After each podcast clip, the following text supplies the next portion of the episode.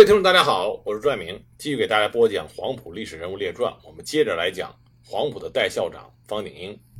上一次我们说到，在二次北伐胜利之后，方鼎英找到蒋介石，跟蒋蒋介石表达了希望能够停止内战，一致的准备将来有可能和日本帝国主义发生的残酷战争。那蒋介石呢也是表示了同意。可是几天之后，蒋介石却变了主意，他突然找到方鼎英，跟他说山东交际路上有一股匪患刘黑气，拥众数万，也有投诚之意，这个关系在何成俊的手里，我要他交给你，然后将第三军团再加上缪培南的第四军归你指挥，赶赴那里将刘黑气收编了。胶东是山东富庶之地，什么特产都有，你去把它收编之后整顿起来，这是大有可为的。所以蒋介石呢就下了手令，任命方鼎英为胶东军总指挥，让他率领第三军团和第四军马上开动。方鼎英是什么人？他早就明白蒋介石为什么会让他这么做，因为山东省主席孙良诚是冯玉祥手下的悍将，刘黑七他是孙良诚房地里的一股悍匪，如果说收编的话，也应该是孙良诚收编，为什么会让方鼎英去收编呢？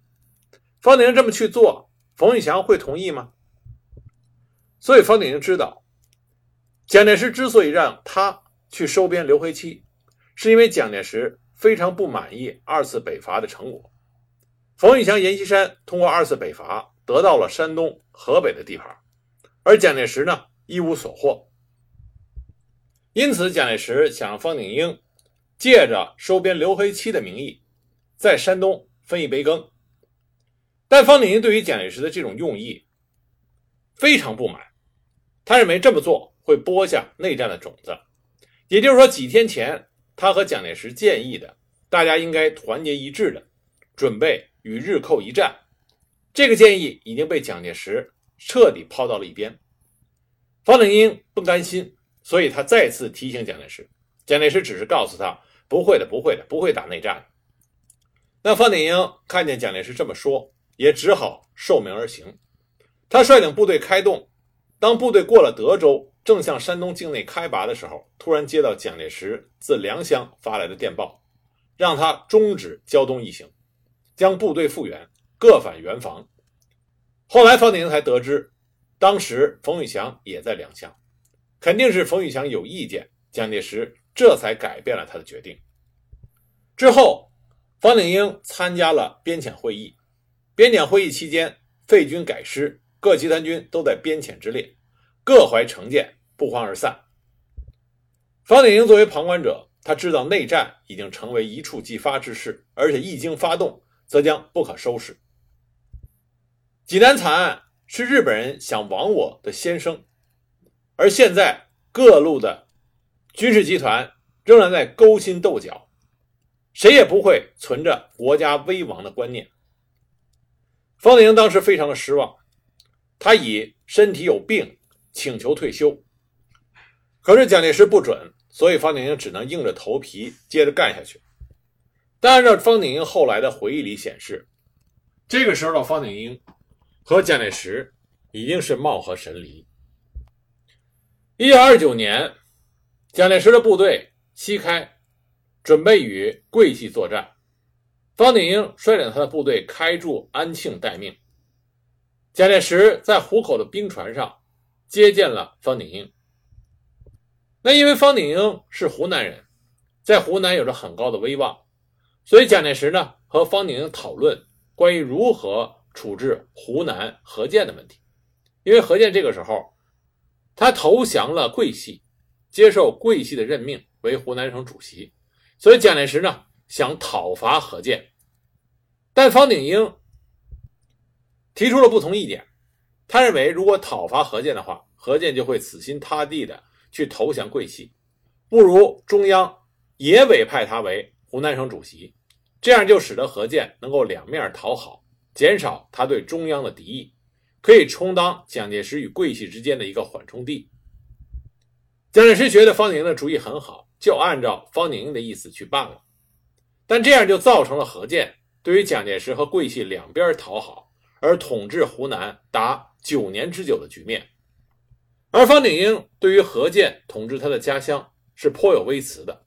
所以后来在方鼎英的回忆录里边，方鼎英对于他向蒋介石提出的这个建议非常的后悔，觉得他愧对自己的家乡父老。在这之后，方鼎英曾经担任过讨冯西征军第一路总指挥。后来唐生智在郑州拥汪反蒋，自称总司令，将讨冯各军收买笼络。当时唯独对方鼎英，唐生智是以五万元悬赏要换取方鼎英的头颅。方鼎英呢，正好借着这个机会，因为他早已经厌恶了为蒋介石进行内战，所以呢，他就借着这个机会发电报给蒋介石请求辞职，然后没有等到蒋介石的回电，就把部队交给了副军长。然后他借着日本同学的关系到太原去访问阎锡山，他看见阎锡山对中央军严密布防的情形，就知道如果唐生智一旦战败的话，阎锡山必然反蒋。而这个时候冯玉祥也在山西。我们前面提到了方鼎英是蒋百里非常推崇的军事家，所以方鼎英在看到了冯玉祥和阎锡山在中国北方的布置以后，他认为冯玉祥和阎锡山一定会合谋合力反蒋，所以方鼎英从北京转到南回，回到南方见到蒋介石之后，方鼎英就把他所见所知告诉了蒋介石，并且告诉蒋介石，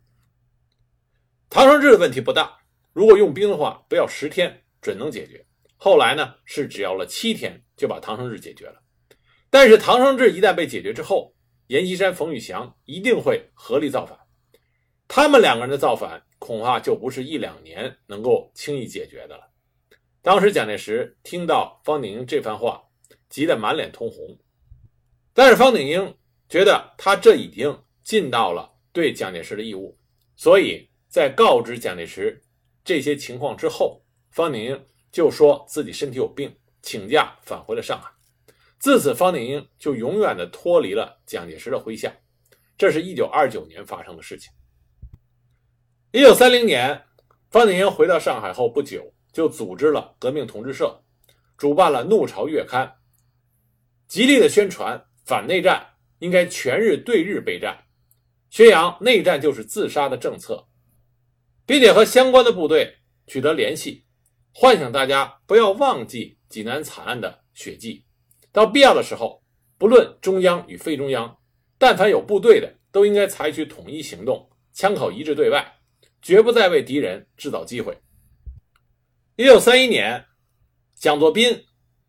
被任命为驻日大使，蒋作彬专门来拜访方鼎英，希望方鼎英去做大使馆的武官，而且跟方鼎英说这是蒋介石亲自给他下的命令。那方鼎英就跟他说说你好大的胆子，济南惨案的血迹未干，你就敢去当大使，请问你这个使命你怎么完成呢？蒋作彬说，所以我要请你去特别帮忙。方鼎英说，这个忙我敬谢不敏，您另请高明吧。方鼎英坚决地拒绝去驻日大使馆担任武官。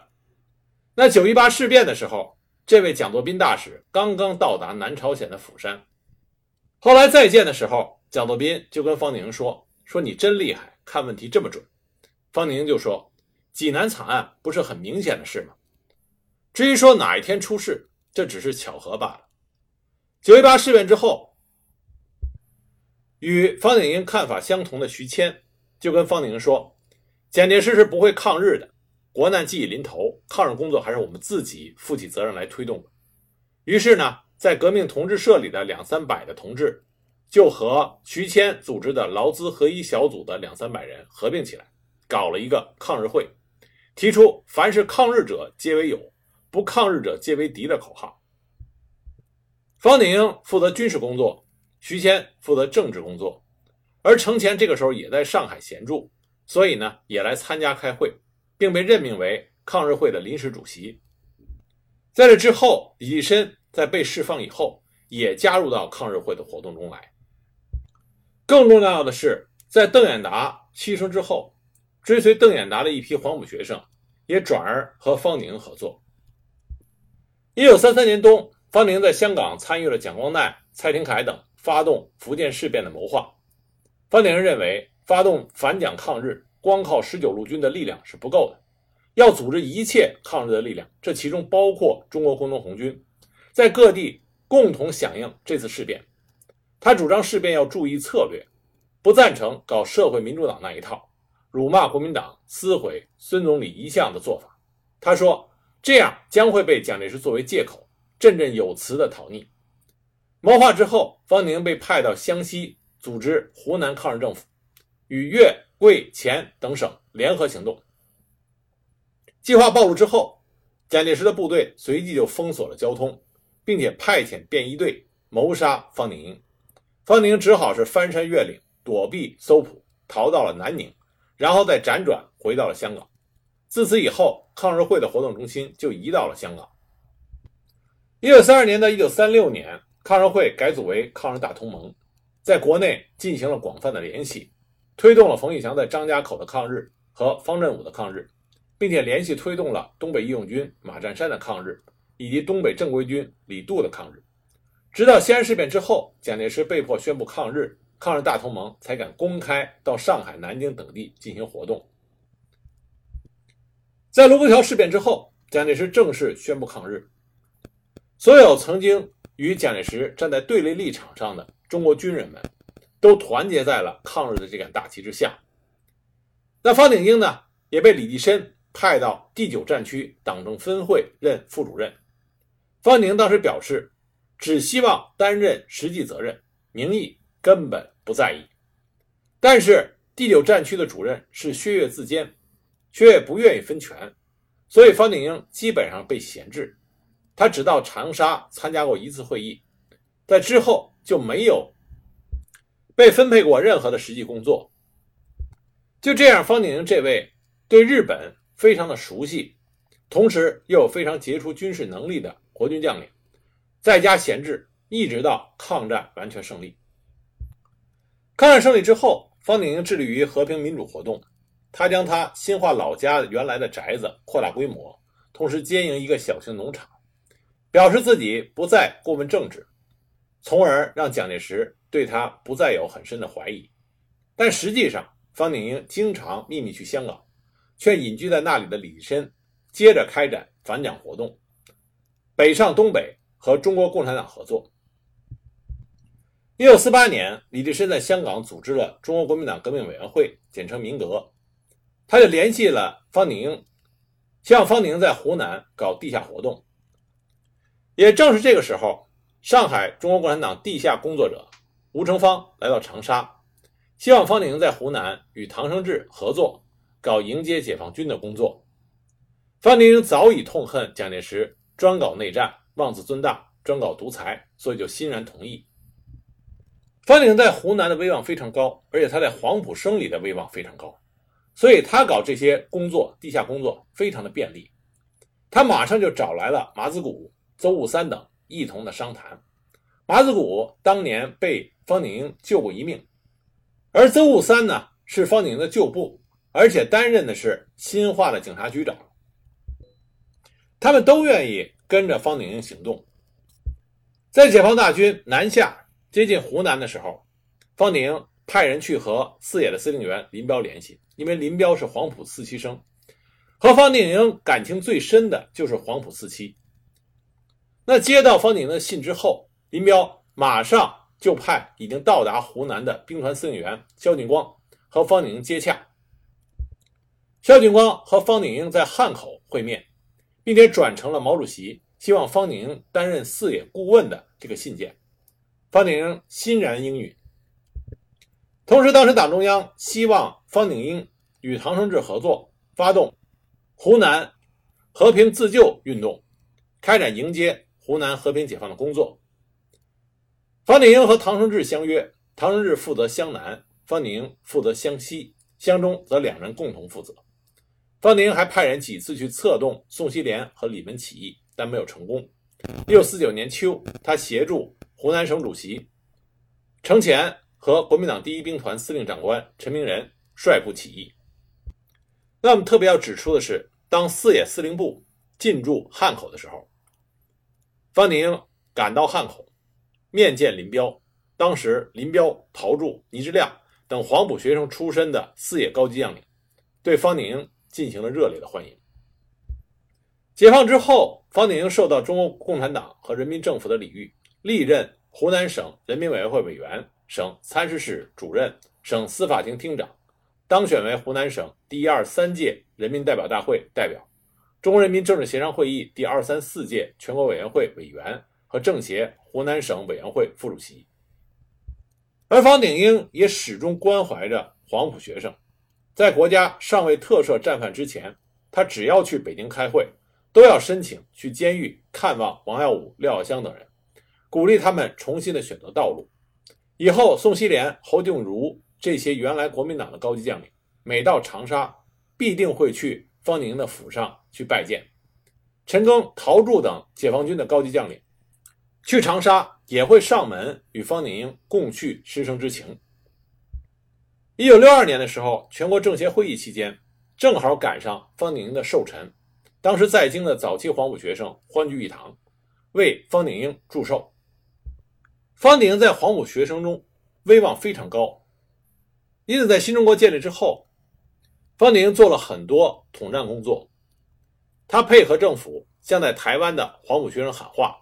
要求他们以国家利益为重，弃暗投明。他的喊话被印成传单，用大炮轰投到金门岛。方鼎英的大女儿是嫁给了贺中涵，